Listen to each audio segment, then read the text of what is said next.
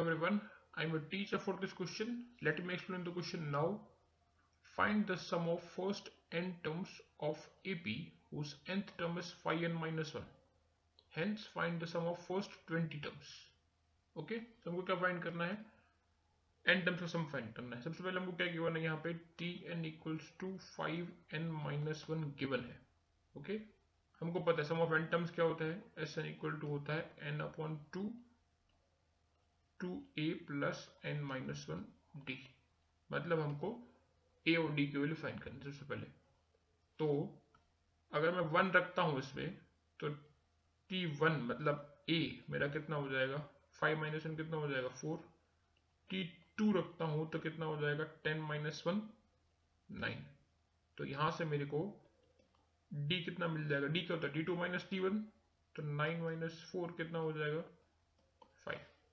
तो therefore S N कितना हो जाएगा? N upon two two A four two eight plus N minus one into D D कितना है? फाइव तो ये हो जाएगा N upon two into eight plus five N minus five तो कितना हो जाएगा ये?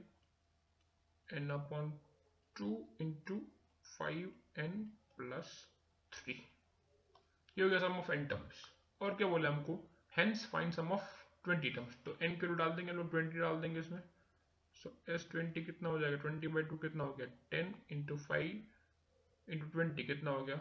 हंड्रेड प्लस थ्री सो ये हो जाएगा हंड्रेड एंड थ्री मतलब वन ज़ीरो थ्री ज़ीरो तो फाइनल आंसर क्या आ जाएगा? हमारा sum of first twenty terms कितना है?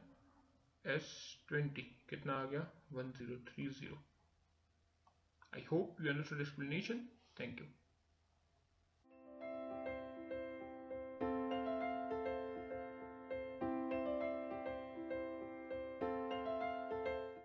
This podcast is brought you by Hubhopper and Shiksha Abhiyan अगर आपको ये पॉडकास्ट पसंद आया तो प्लीज़ लाइक शेयर और सब्सक्राइब करें और वीडियो क्लासेस के लिए शिक्षा अभियान के यूट्यूब चैनल पर जाएँ।